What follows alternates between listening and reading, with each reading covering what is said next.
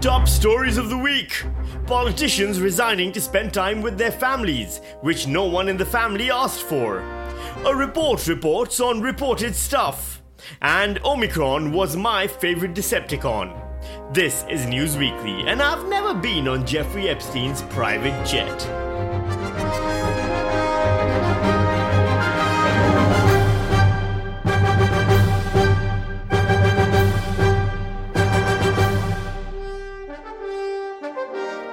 Hello, I'm Sami Shah, and welcome to News Weekly, where we punch the news in the headlines weekly.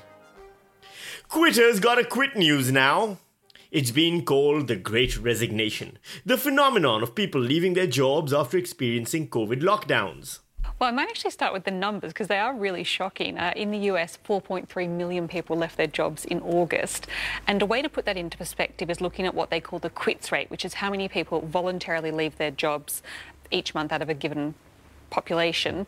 2.9%, which is the highest it's been since they started tracking this, which was about 20 years ago.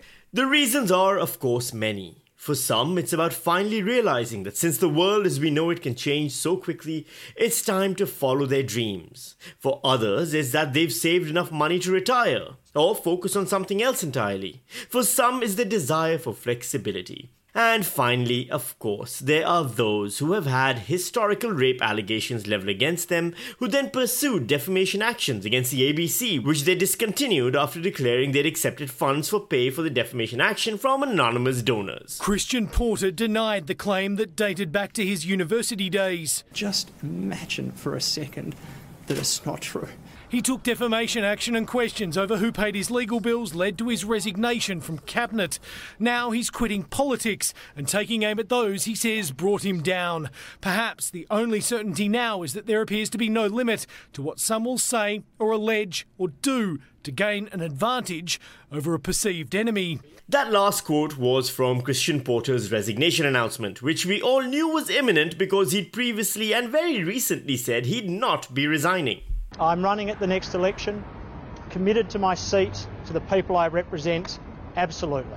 He'd also previously said defamation law in Australia needed reform and then used the same law to sue the ABC, and then after discontinuing the case, described it as a victory for himself. That is a humiliating back down for the ABC, no matter what way they want to spin it. It turns out every time the man who has strenuously denied the rape allegations against him says something with conviction, it turns out the exact opposite happens. Porter won't be alone in the Australian adaptation of the Great Resignation. He's not the only senior government figure to call time. Health Minister Greg Hunt gracing centre stage. Minister for Health has the call. For one of the last times as he prepares to bow out at the next election. Greg Hunt has previously been notable for offering former Prime Minister Malcolm Turnbull his support before helping oust him. The Prime Minister has my support. And for forgetting to check his email spam folder for all the messages from Pfizer offering Australia vaccines, which led to the big outbreaks of 2021 because of Australia's slow vaccine rollout.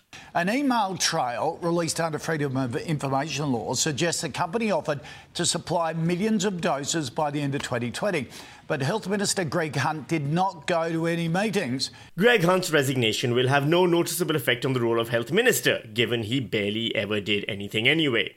Now, thanks to his retirement, Hunt can finally dedicate more time to his favourite pastime of swearing at old ladies. He relocated his chair, pointing towards me, and said, um, You need to effing get over it.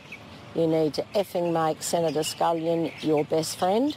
And, and two more sentences with expletives in them. I should have apologised earlier. Uh, my fault and my responsibility, and I accept that responsibility and uh, repeat that uh, apology to the man, sincerely and absolutely. Rerun Reports news now.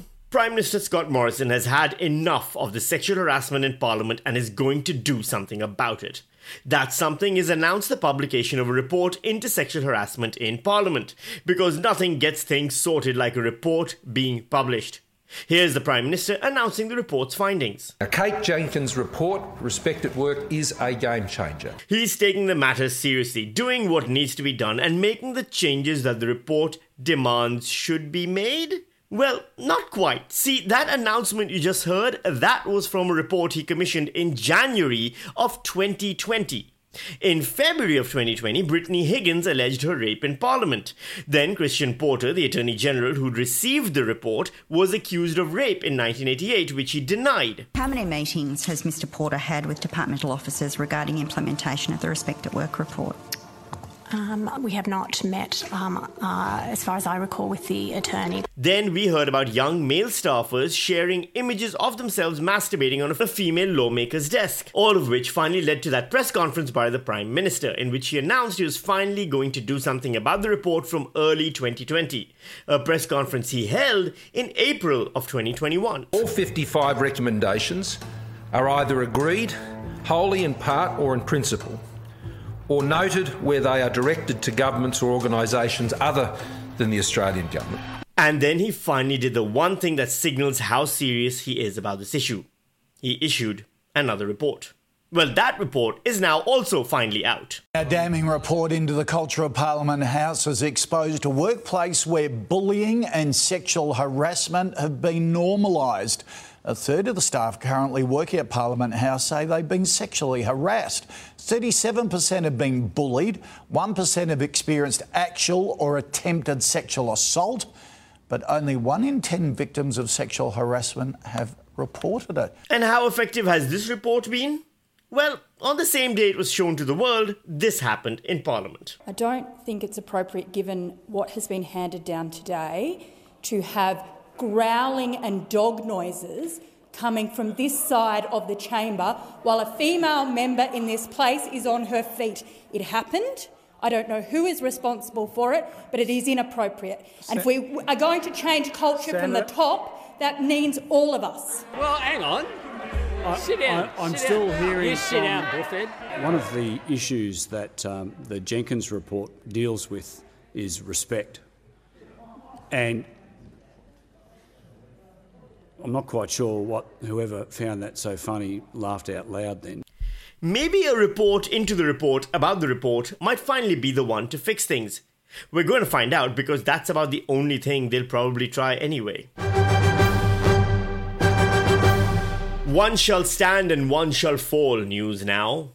COVID is mutating faster than an X Men villain trying to make it into the Marvel Cinematic Universe, already working its way through the Greek alphabet to the 15th letter of the alphabet. Omicron is here, not to be confused with Unicron, the planet eating robot from the 1986 Transformers cartoon movie. I am Unicron. So, is this the 15th variant of COVID? Well, not quite. Technically, it's the 13th. See, the Greek alphabet is alpha, beta, gamma, delta, epsilon, zeta, eta, theta, iota, kappa, lambda, mu, nu, xi, and then omicron. By the way, the next one is pi, and that stretches to infinite, so we're really fucked then. The big ones we've all heard of Alpha variant, which was found in the UK, Beta and Gamma from South Africa and Brazil, respectively. Delta was the most famous one, which started in India, becoming the first COVID variant not from a country likely to reach the semi final round of the FIFA World Cup. But in between, there have been smaller, less noticeable, or newsworthy variants like Kappa, also from India, Lambda, found in Peru, and Mu, the last one before Omicron, found in Colombia. Basically, COVID is logging enough international travel air miles to qualify for an upgrade to business class. The next one after mu should have been new or new, but the WHO announced that that is too similar to the word new and EW and that would cause confusion. And following that is XI. The spelling, however, is XI, which just so happens to be the way the Chinese premier's name is also spelt. So they skip that because at some point you got to make things a little harder for satirists. Something like that is just too damn easy. And thus that brings us to Omicron, the variant that remade Megatron into Galvatron, attacked Cybertron, and was eventually defeated by the Autobots and the Matrix of Leadership. Let this mark the end of the Cybertronian wars as we march forward to a new age of peace and happiness. Till all are one. Till all are one. Look, let, let me be, alright? This shit is all I've got keeping me sane right now. She's probably going to be dead before I finish this sentence news now. Ghislaine Maxwell's trial has just begun, and already the allegations against Jeffrey Epstein's closest associate and one time partner are pretty damning. The first of four accusers took to the stand in the trial of Ghislaine Maxwell. The woman, referred to only as Jane Doe, is now a Hollywood actor, but remembers being 14 years old and frozen in fear. She claims Ghislaine Maxwell befriended her at a summer camp, groomed, and then sexually abused her at least twice in the presence of Jeffrey Epstein and others. Jeffrey would get onto the massage table and it would turn into this orgy. Speaking softly and slowly, Jane came close to tears at times, recalling how she kept her alleged abuse hidden from her family, who at the time were living in an apartment paid for by Jeffrey Epstein. Following that, Epstein's personal pilot also testified. His personal pilot testified he'd never seen girls on the plane that looked under the age of 20 unless they had parents or adults with them. Lawrence Visoski was asked who had flown with Epstein, a long list including Bill Clinton, Donald Trump, Kevin Spacey, and Prince Andrew. Trump supporters have responded to the evidence that their favorite president was so close with Epstein by claiming there's a child trafficking ring under a pizza restaurant that they need to prioritize. Clinton supporters have blamed it all on Monica Lewinsky. Kevin Spacey is still pretending he's a character in House of Cards and only answered if addressed so. I know what you want.